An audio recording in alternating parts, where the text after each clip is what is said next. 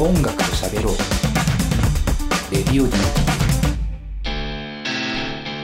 さあ、プレイリストでお聴きの方は、えー、ミネコサウンズで平常心、そして梅干しをお送りしました。えー、引き続きゲストは、ミネコサウンズから古里治さんです。よろしくお願いします。お願いします。僕、この、あのー曲紹介というか、で、はいアルバム、味噌から梅干しって言いたかったんですよね。いいですでうんな、何やってる人ですかって感じですよね。味噌から梅干しっていう。う んアルバム名と曲名なんだ。そうですよね。うんあの、これ全然違う話で、あの、はい店やってて、はい。お店でも売ってるんですね、このアルバム。はいはいはい。味噌。で、前お客さんで、味噌くださいって来たんです。なるほど。はい。それで俺、うん。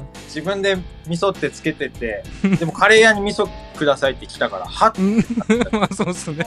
な何言ってんすかみたいな感じになって。自分でつけといて。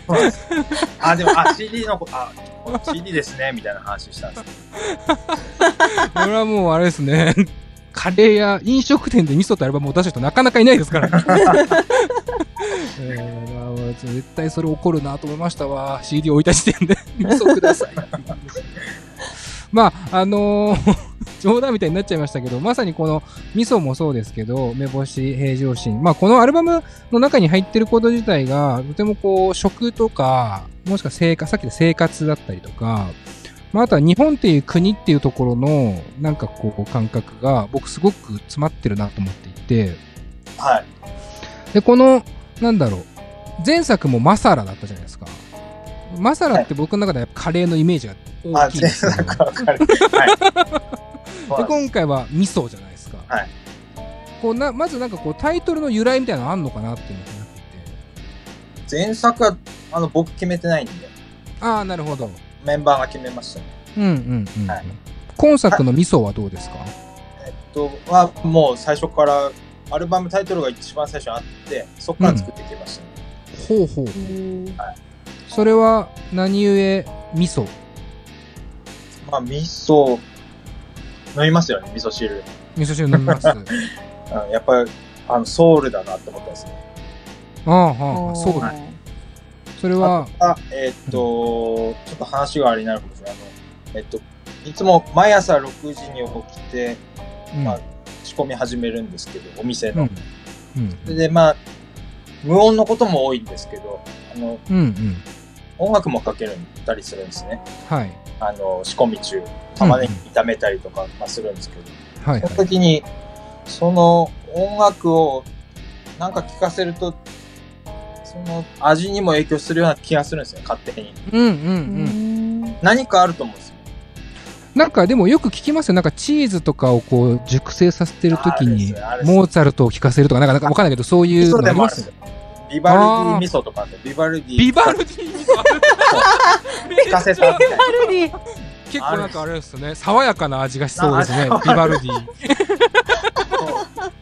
あるんですよ。そういうのあるんですね。はいはいはい。うんそれで、なんかしっくりくるのないかなと思って、いっぱいいろいろ聞くわけですよ。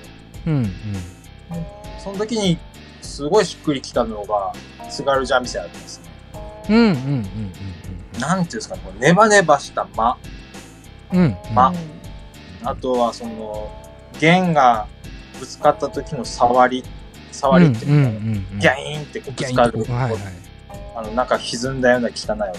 うんうんうん。それもあったり、なんかそういう全てが空気感がすごいマッチして、うんうん。いいなと思ってて、そういううちにあの、聞いてるうちに、高橋竹山って人のプレイが一番間が素晴らしいっていうか、とんでもないなと思って聞いてたんですね。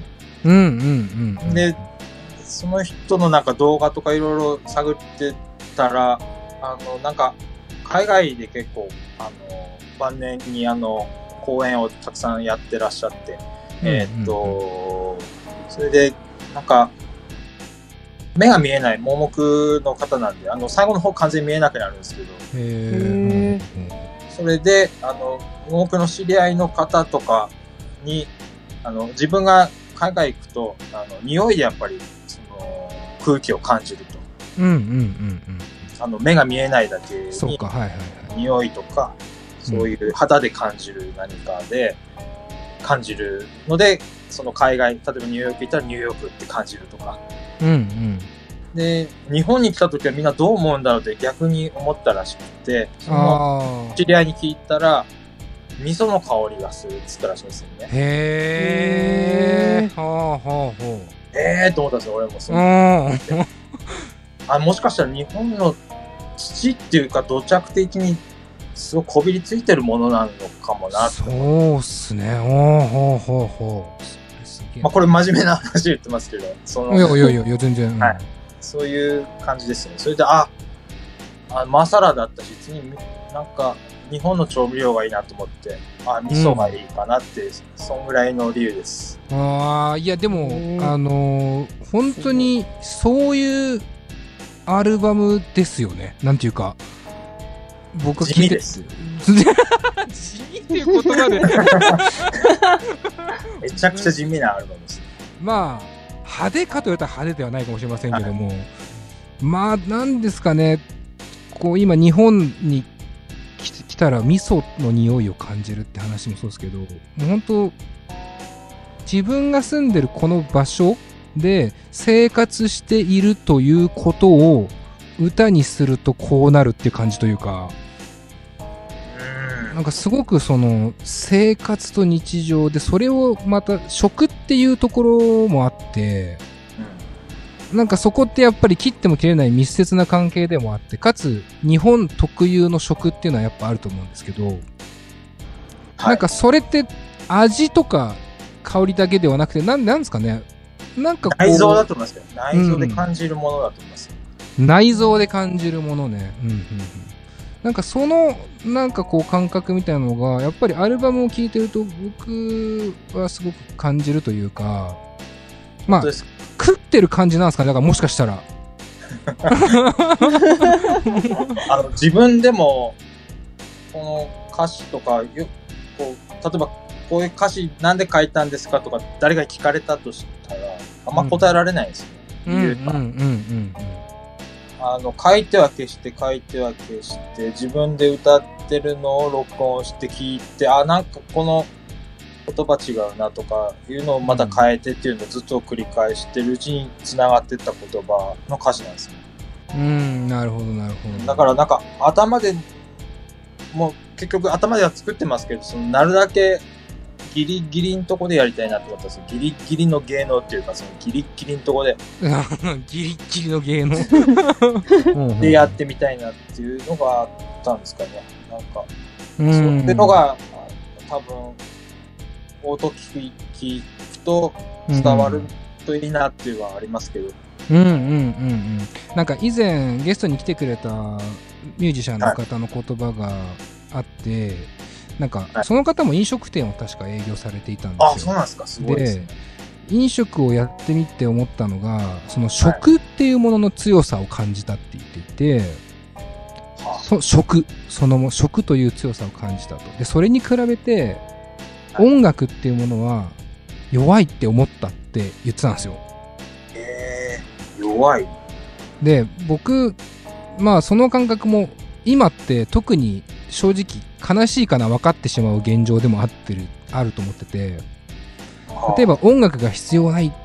ライブハウスもそうですけど音楽自体何が必要なんだって言われるような時代でもあると思うんですよね今。ってそれは多分コロナが影響してると思うんですけど、はい。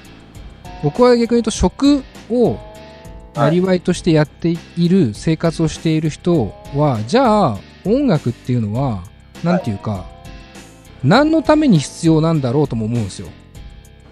はい。ふるさとさん的にはこう何のために音楽っていうのは自分の中で必要だと思ってますか？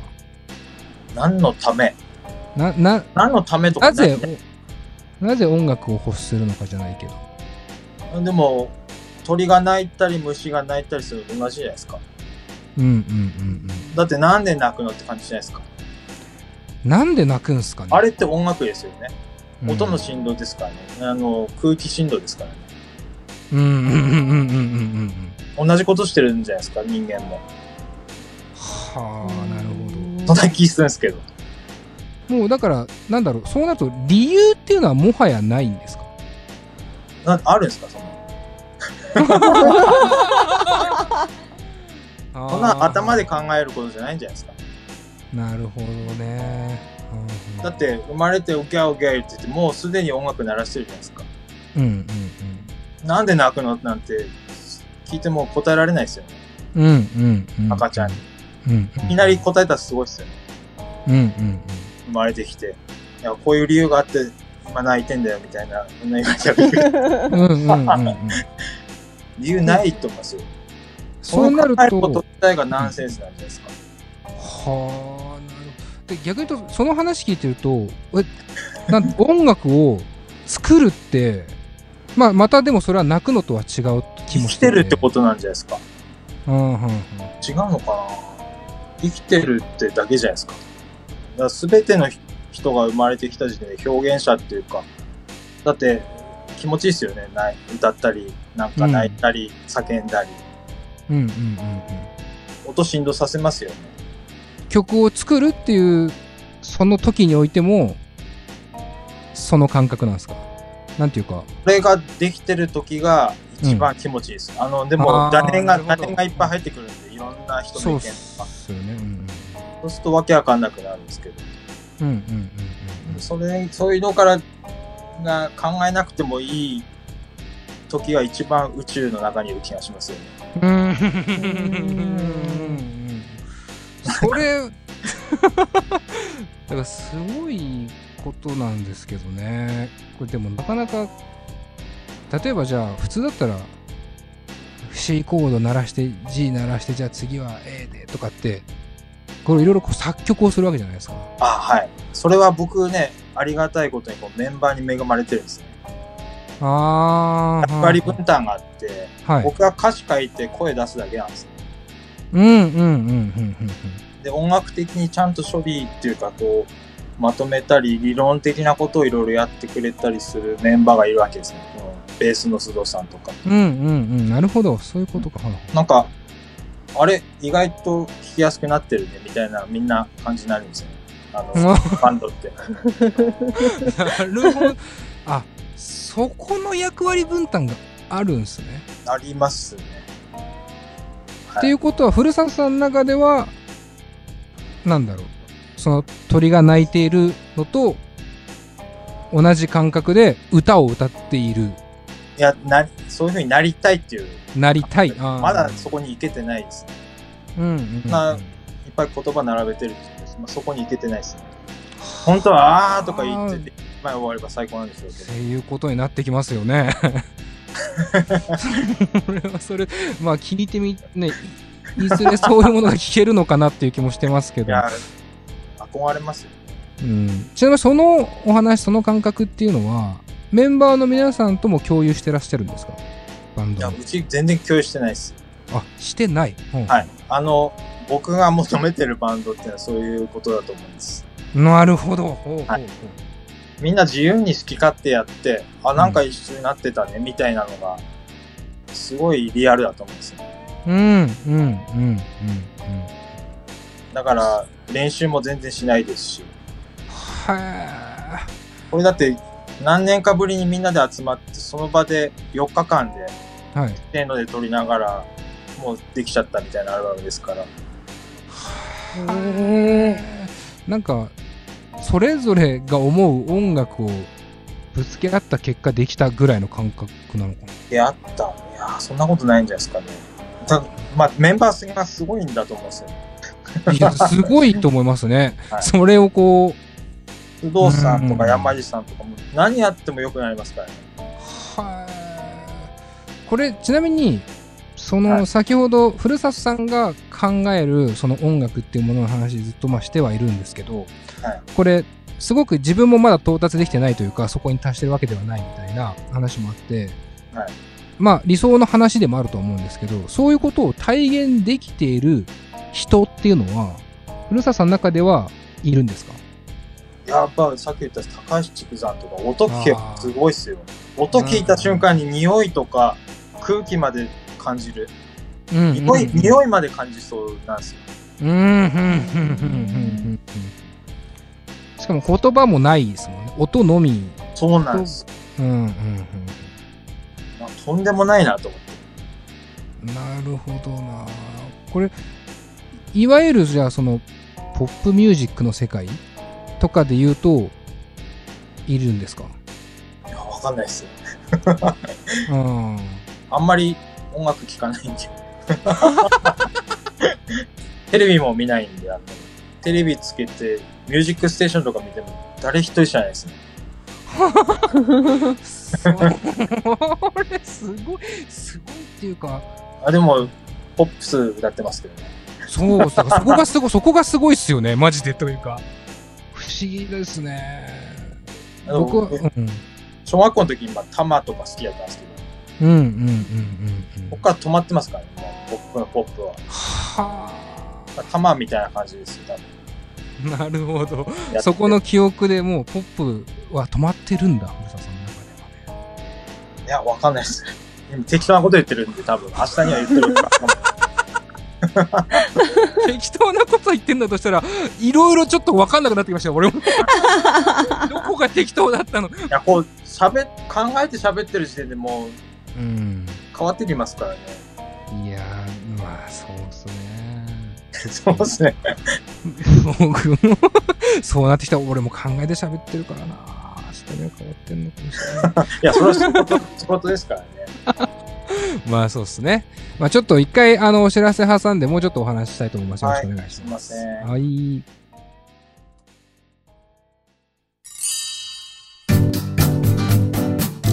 在レディオ DTM では番組で流す CM スポットの枠を販売しております。毎月3万件を超えるアクセス数がある音楽番組を使って効率的にイベントの告知や企業 PR などをしてみませんか？詳しくは番組サイト内の特設ページをご覧ください。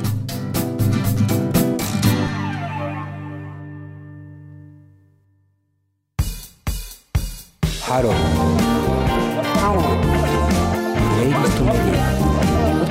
音楽と喋ろう。 Radio DTM。さあ、えー、いろいろね、インタビューももう終盤なんですけども、こう話聞いてて僕一番強く思ったのは、これ、海猫サウンズの別のメンバーの方をそれぞれ呼んだら全く違う話になりそうですね。あ、全員違うこと言う。全員違うこと言う。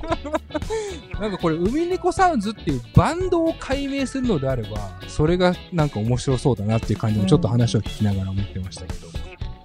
ただ、あの、この音楽を作っている人というか、この歌っている人、言葉を書いている人がどんな人なのか、まあ、古里さんがどんな人なのかっていうのはすごく分かってきてるなと僕は思っていて、で、まあちょっとこう、何の話をしようかなと思ってるんですが、えーはい。まああの、せっかくのこう、ミソのアルバムの、えっ、と、まあフィジカルのというか、ものの話もちょっとしたいなと思っていて、えー今なんか、えーまあ動画上になってしまうんですけど、手元にはアルバムも用意してくれていて、まあジャケットのね、話をちょっとオフトークでもちらっとしたんですが、はい。このジャケットがもうとにかく素晴らしいと。そうなんですよね。これはちなみにどういった内容？これ、これね、見えますか？古里すいませんね、こう、僕らには見えてるんですよ。ただリスナーには見えないんですよね。ああ、そう。どうにか、どうにか言葉で、これはですね、紅葉ですかね。紅葉、うん。写真ですよね。写真ですね。うん、うん。あの、早苗正文さんっていう写真家の方がいらっしゃいまして、はい。えっと、僕さっきあの、カレー屋を始めた理由って言いましたもんね。あの、最初の方に。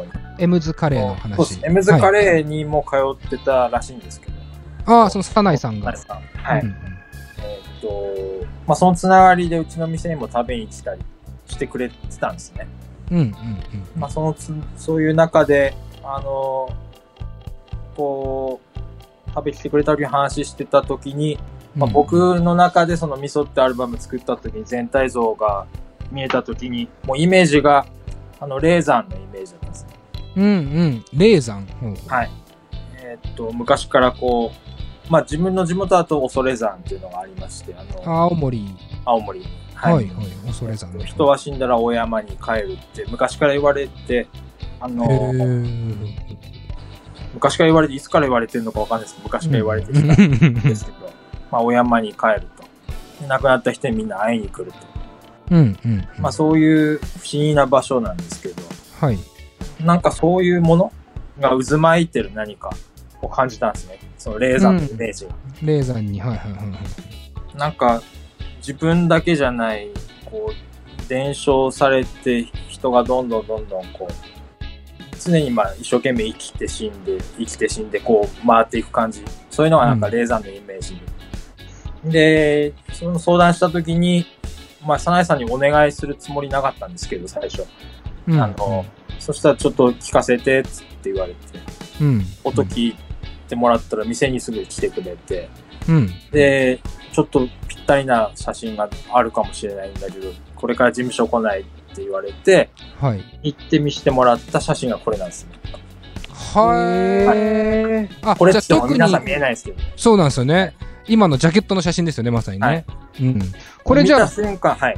なんですか？ここういうイメージで、こういうこうこうこうでっていう話をする前にもう、サナさんが音楽聴いて、聞いて音楽から感じたものじゃないですかね。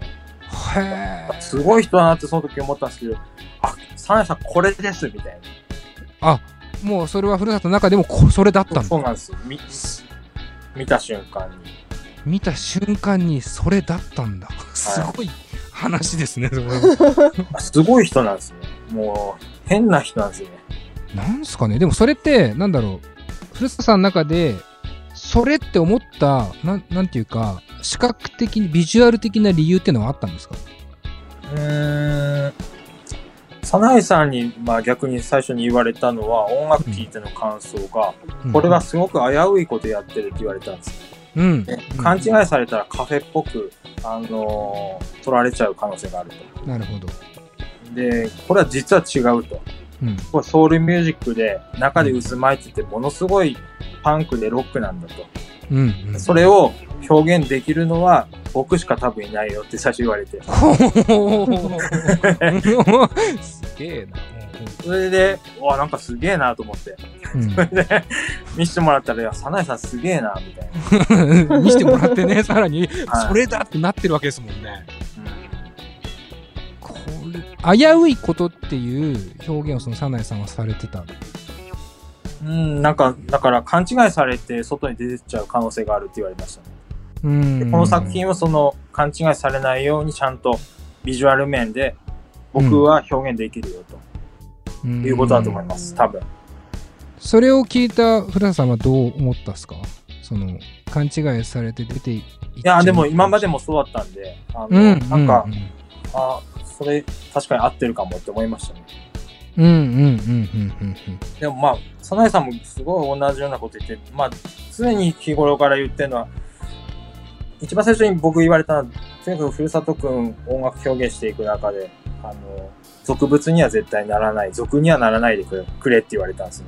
うん。で僕もそれを目指してたし、うん、うん、うん。うんそういう感じがやっぱ意気投合したんでしょうね。こう、なんか見えない、なんか説明ができないですけど、言葉で。うーん。言だから葉でするのはなかなか難しいのか。だから、この写真見た瞬間に、うわ、サナエさんこれだ、みたいな。うん、うん。サナエさん、なんつったの？プログレだって言ってましたね、このミソってアルバムは。プログレ。またま、このプログレっていうのも、まあ、その単純なジャンルの話というわけでもないんでしょうね。うん。プログレ本当に何でもないんだそうです。あの、パッと聞いて何でもないもの作品だから、うんうんうんうんうん。何でもなくて、あの、勘違いされちゃうよっていう。ああ、なるほどな。だから、なんでも何でもないど。けどよく聞いてたらこれはすげえぞみたいな風になると。ああ、うんうんうんうん。こうなんか、狙いというところではないかもしれませんけど、まあ、今このなんていうか、今の、今まさにこの時代というか、ここ最近って、なんだろう、いろんなことをセットして、いろんなことをもう一回考えようとしてると思っていて、なんだろうな、もちろんその時期に作ったっていうわけでもないのかもしれないし、何を考えていたのかっていうのは、またそことは違うんだけども、奇跡的になんかその時代とマッチングしているというか、ここ最近の感覚。僕の力じゃないですよね。あの、うん。メンバーもそうですし、もちろんその、早苗さんもすごいと思うんですそういう、うん。あの方は本当にその時代時代を読んでますよ、先を。うんうんうんうん。なんか、常識が通用しない方なんで、うん。すごいですね。いやー、なんか常識が通用しない方っていうのは、古里さんにも言える気もしないでもないですけどね。いや、俺、早苗さん頭おかしいっすよねって俺言うんですけど、うん。そうすると、ふるさとくんの方がおかしいよってよく言われるんですおかしい合戦が始まるわけですね。なんかそういう気持ちもなんとなくわかりますが。まあなんかこう、でも、あれですね。なんかこう、今後の話ではないですけども、まあ、はい古田さん、音楽というものを、まあ、今日は鳥が鳴く、赤ちゃんが鳴くのも一緒で、虫が鳴くのも一緒でって話もしてましたけども、はい。なんだろう。音楽の理想っていうのは、まさにそういうところに行くんですかね、古田さんの中で今後っていうのは。そうですね。全うしたいってところですね。全うしたい全う。して、こう、命を全うして死んでいくってことですよね。うん。まあ、それが僕の音楽活動。なるほどですね。なん。かもう、うん。ちょっと、いろいろ考えてしまいますね。僕もなん。か生き方を考えてしまいそうな話になってきました。あ、でもよかったなーって、うん。あのー、なん。か、飯美味しかったな、ごちそうさまでしたとか、うん。あれがもう全てじゃないですかね。うん。そさっきのソースもそうですけど、う。うんわき超気持ちよかった、ありがとうございます。